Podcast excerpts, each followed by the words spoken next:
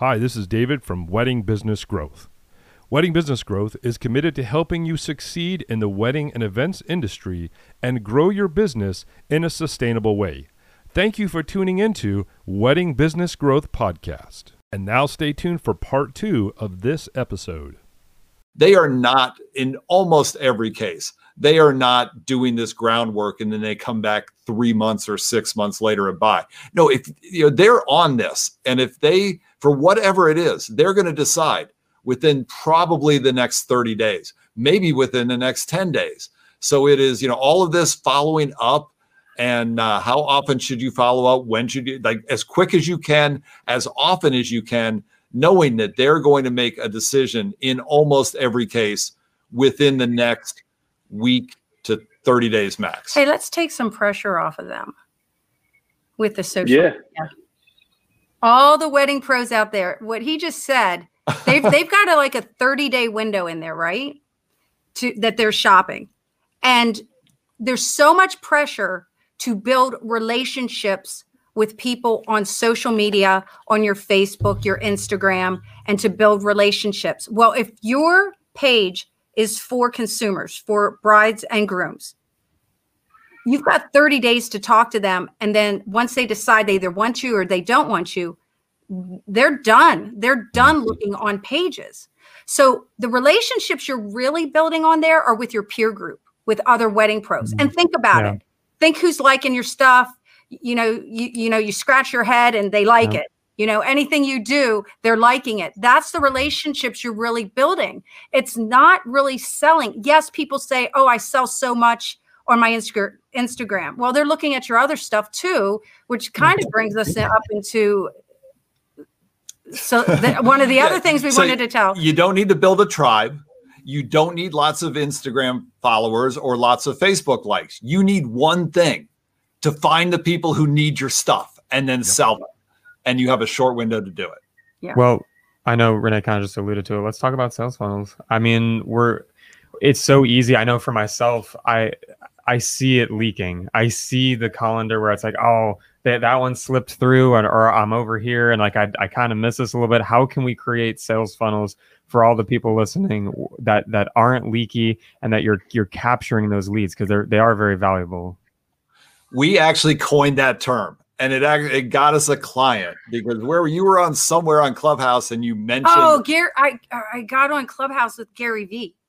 That's and awesome. um, and I said, um, I said, yeah, we did a video on do you have a sales funnel or a sales calendar, you know, with a lot of holes. And so, and what did Gary V tell you? okay, he did say, and I have it on the podcast, it's recorded. Gary V said, I love you. That's what he said. That's I awesome. have it recorded. Okay. I have it recorded. Now it's a little out of context how I'm sharing it, but he did say, I love you. But That's um, okay. We're Gary Vee fans, so Yeah. you, you can get by with that. We're okay with it. anyways, so, so a, a client did hear me talk about this sales funnel, sales calendar. Didn't know who I was. Knew my name was Renee. Found us on YouTube with this this video. Found the Renee. Found us. It was so cool. Um, that somebody took the time because of whatever I said. But but the point is, people are going into your your. This is what we start at the very beginning and talking about. People are going into the top of your sales funnel all day long, and they're dropping in. And what happens is they're going to shop around and look at your Facebook page, your Instagram page, and a whole bunch of d- other things. And they're going to do. I'm going to let Mark talk about it because he usually is sharing this with the um, the um, selective shopping. And what happens if they don't like what they see, they fall out of the funnel. So I'll let you. Yeah, well, that's uh, the. It's called it's subtractive shopping, Sorry. but it's it is selective. So here's how the process works. It doesn't take people if they don't have referrals for what they're going to do, and they go out to the traditional ways of shopping. They go to a wedding expo, they Google, they go to Wedding Wire, they go to the Knot, they go to wherever. All of a sudden, they have a ton of choices for everything that they need. And so then they go into this process called subtractive shopping, which is I've got too many choices. I've got to narrow it down. What is the easiest way for me to narrow it down? It's kind of like, let's say you are um, you're buying something on Amazon, and you um, you search for it and you have 50 of the same thing, which one of the or similar things, which one of those are you going to buy? Well, we all have our own processes. We're going to look at reviews. Okay, I only want four star, five star things. Uh, I only want things that are prime. I only want what, whatever the criteria that you use. We all have our criteria for narrowing things down, and couples have the same thing. So they're going to go to, they'll look at your reviews, some of them. Some of them will look at your Google My Business. Some of them and, and see your reviews there. Some of them will look at your Facebook page, oftentimes just to make sure you're still alive. A lot of people took 2020 off from posting on Facebook, and now you people go there and see like, oh, you haven't posted in six months. You must not still be in business. Off. They go to your Instagram. It's it's dated. Out. They go to your website. It looks DIY. Out. They're looking for ways to cross you off the list. And so you have to, like all of these components. This is where when people come to us and say, I need more leads, then we look at, well, what happens to those leads? Because what you have is you have the acquisition or the awareness of you over here, and you have you over here.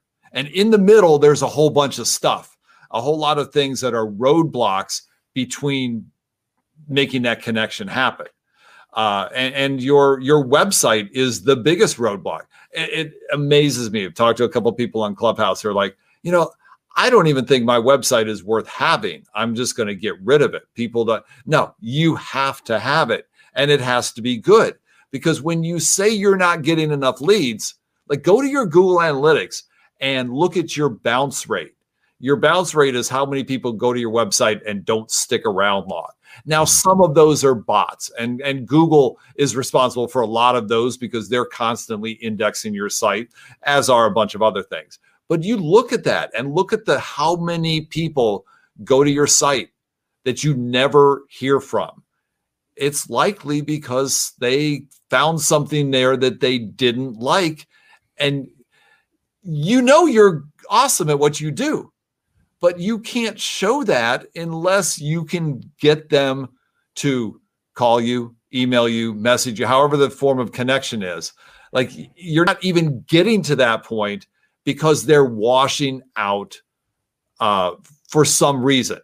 And when we have somebody that says to us, I need more leads, we look at that and it's like, no, you've got more leads than you know what to do with. Pouring more leads into this colander is not going to make anything more come out the bottom. Most wedding professionals have plenty of leads, especially if you're on the wedding websites, if you're out there, you're networking and you're alive. That that's the truth. You have probably plenty of them, but your phone's not ringing, your inbox is not happening, you're not D- not getting DMs, and there's a reason for that and it really takes some rudimentary forensic help you know mm. some eyes like ours or other people that are professional marketers that can help you figure out what's broken even if it's a referral even that referral i was making fun of even if it's a referral they are still going to check you out and uh, you like to tell this one about the the you know you get where your best friend oh, or yeah. another wedding pro. You go ahead. Well, it's just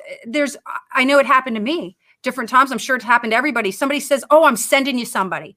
I'm sending you my friend. They're going to call you." They never call you.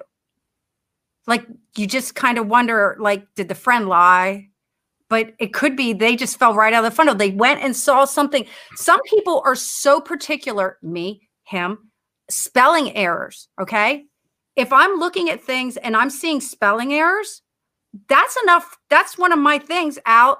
Because if you don't have the attention of detail and you want me to give you $6,000 to do my wedding photography and you don't have the attention to detail to have somebody go through your website and fix that, I'm sorry. It's, you know, we all have deal breakers. We, we look at a lot of websites. Um, I was just doing, we, we've got a new client. I hope we don't have a spelling error on our website. I know we probably do. I, I will. I will go on record as saying is that I did have a spelling error error in the promo, and I saw that you corrected it. So I did, I did. yes, I did see that. it was only say- one though, so so you're still on the show. So I I, I didn't totally get xed out from you guys being on the show. But the truth of that is, I corrected it with a capital G. I, I added a G and I saw it later, and I had to make it a smaller G because my cap locks was on. So I was I did see humiliated. It's everybody. I mean, we're talking about probably three out of four websites that we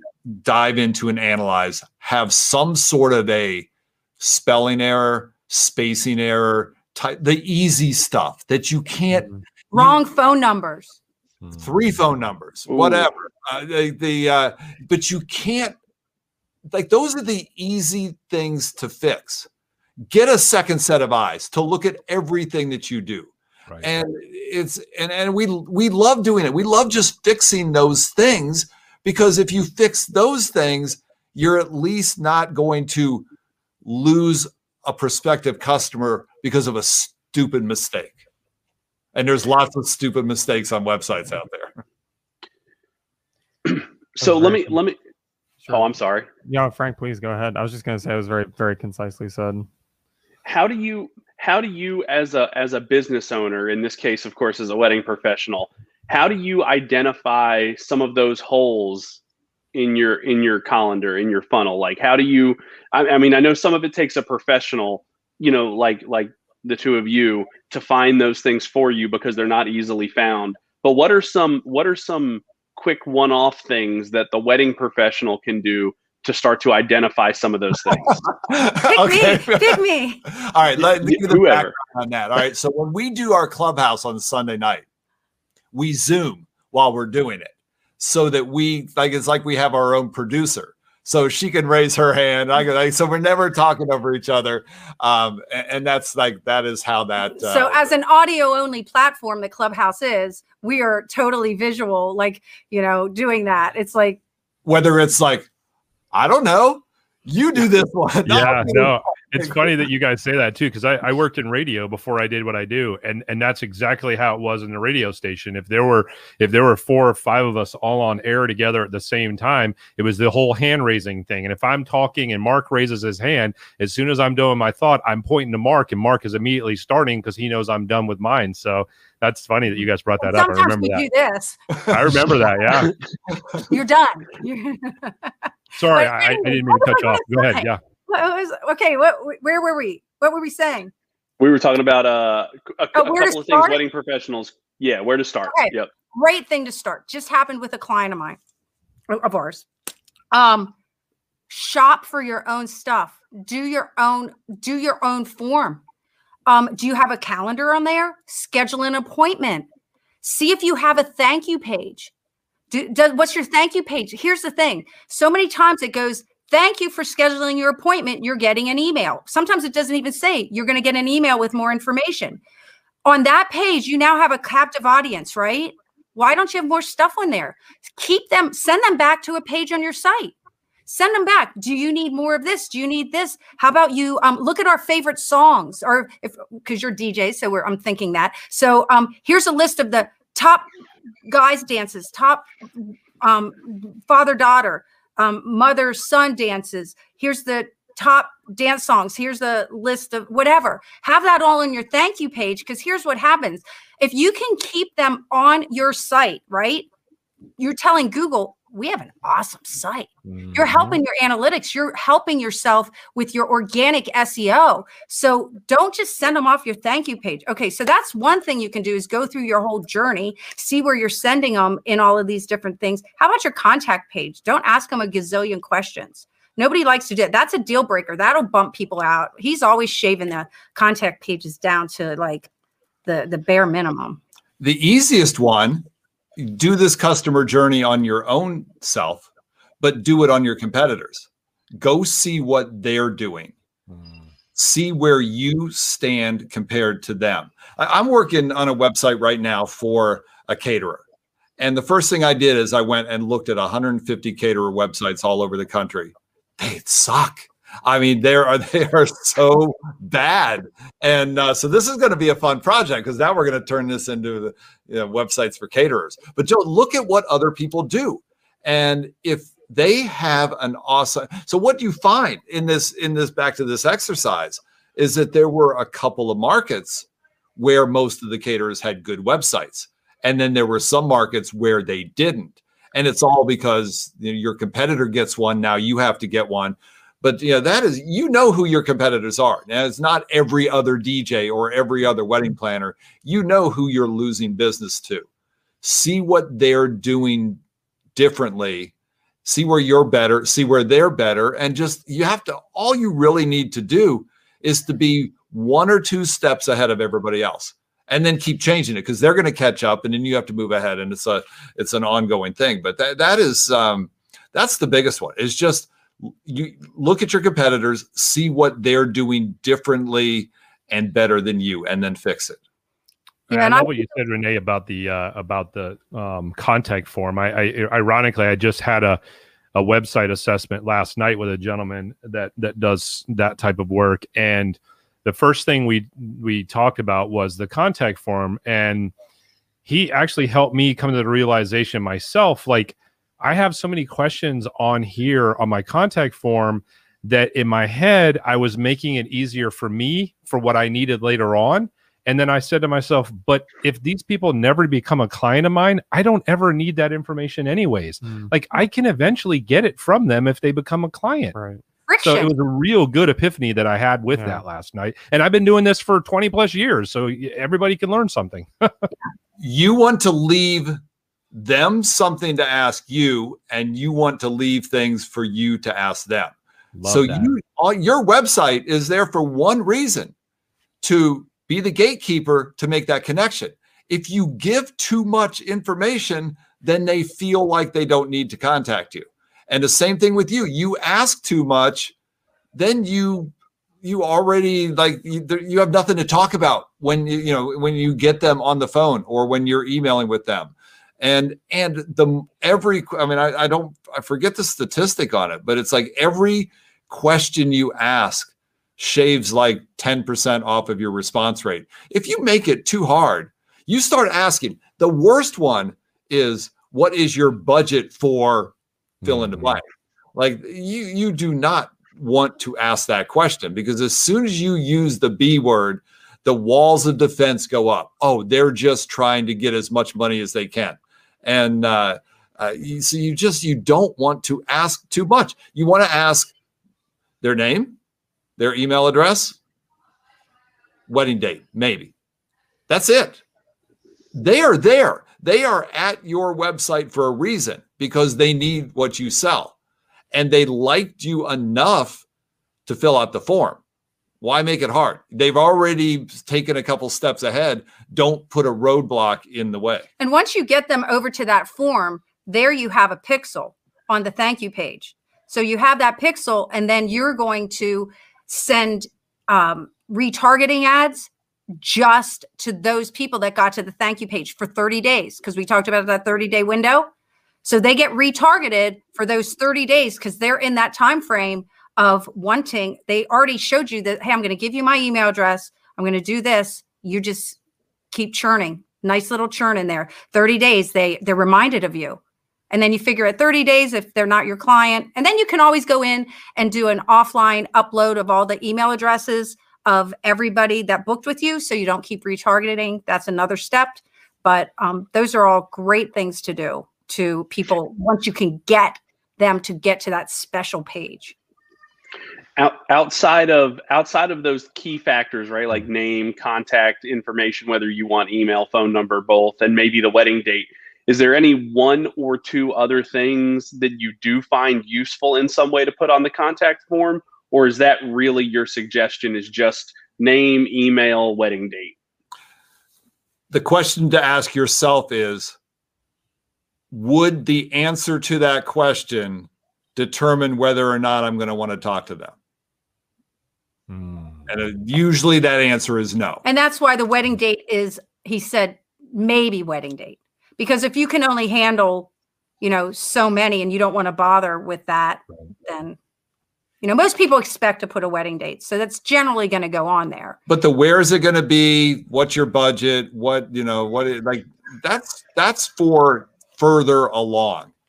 Uh, this part again, the only purpose of that form is to just somebody says they raise their hand and say, "Hey, I'm interested." They, they've taken a step forward.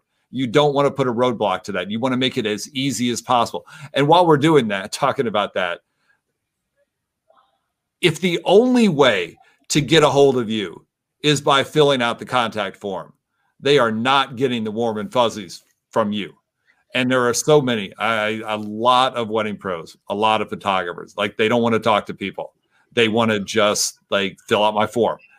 It tells them that you only want to deal with them on your terms and your timetable. I mean, to me, you should have make it as easy as possible email address, phone number, cell phone number. That makes them feel real good. You're not going to get a bunch of calls in the middle of the night. People will respect that generally. Email me, message me, uh, have a chat bot.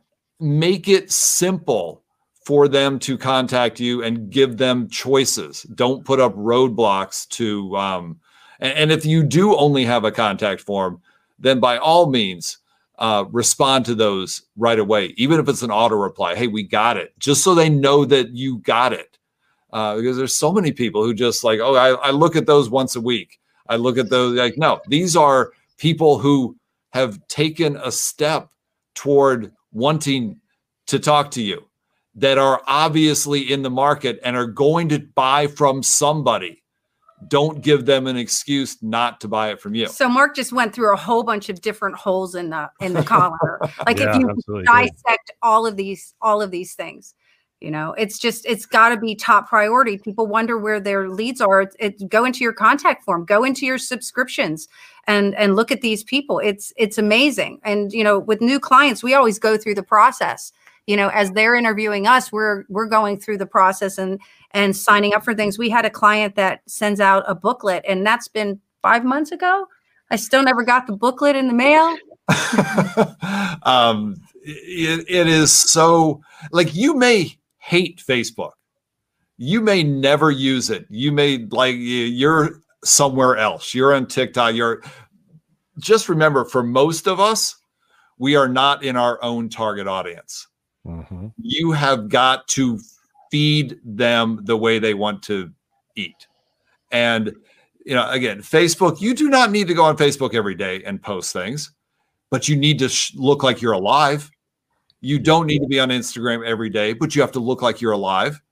You have to update your storefront on Wedding Wire so it doesn't say we're running COVID specials in 2020. And uh, I, I mean, there's so many, uh, and, and I would not even any COVID stuff you have on your website. Time to take it off. Like people are tired of that. They don't want to hear about it. Um, they they you just don't need to have that on there now because the people you're talking to now are planning under the assumption that this is all going to be gone soon and we'll be able to get somewhat back to normal. So don't raise that flag. Six months ago, yeah, you needed to do that. You don't need it now. Well, it doesn't need to be front page, but it can be it can be side page. You It could be a It- Q&A. FAQ. Yeah, an FAQ would be fine. Going back Um, to something you said earlier, Mark and Frank, I- I'll, I'll come back to you in just a second if that's okay. Going back to something you said earlier about responding to the leads. Now, um, uh, you know, I, I I've been in the industry long enough prior to even having websites and contact forms and all of this stuff. So I can still remember back to when when we first had the ability to do that. First to have a website, but then to be able to put a contact form on the website.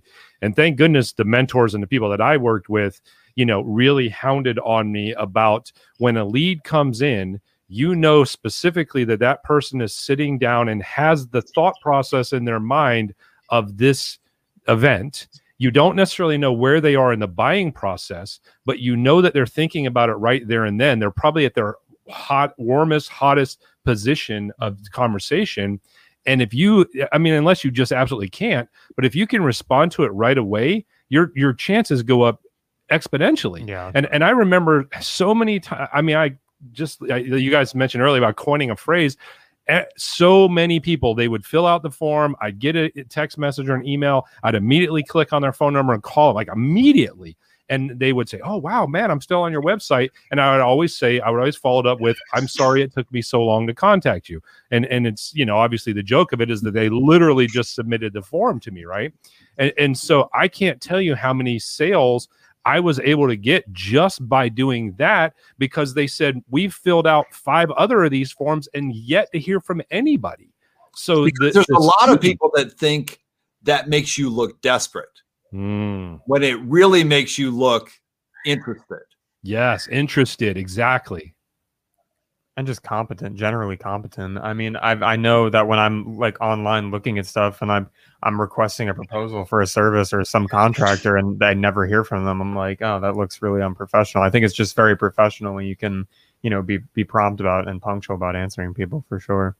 We are in an a the the um we're dealing with, and Alan Berg coined this term, the uh, the or he uses it a lot, the uh, the digital natives, mm-hmm. and um, people that have lived their entire life with doing a lot of things online. And one of the things that uh, the one of the wonderful advantages of the online world is the ability to get information instantly. Yeah. People are used to that it has sped up the timetables of things. It has increased customer expectations about the response rate, even if it is an autoresponder, just so they know I filled this form out, I click submit, and if it said okay or thank you, or uh, you need to let them know they just filled out a form. Let them know what's going to happen next. Let yeah. them know if you only you know, if you call back in the evenings or you call back during regular business hours or whatever you do, I, I, I remember this autoresponder that I got once. It was a, uh, what, what they said something is like, we only check emails on every other Thursday.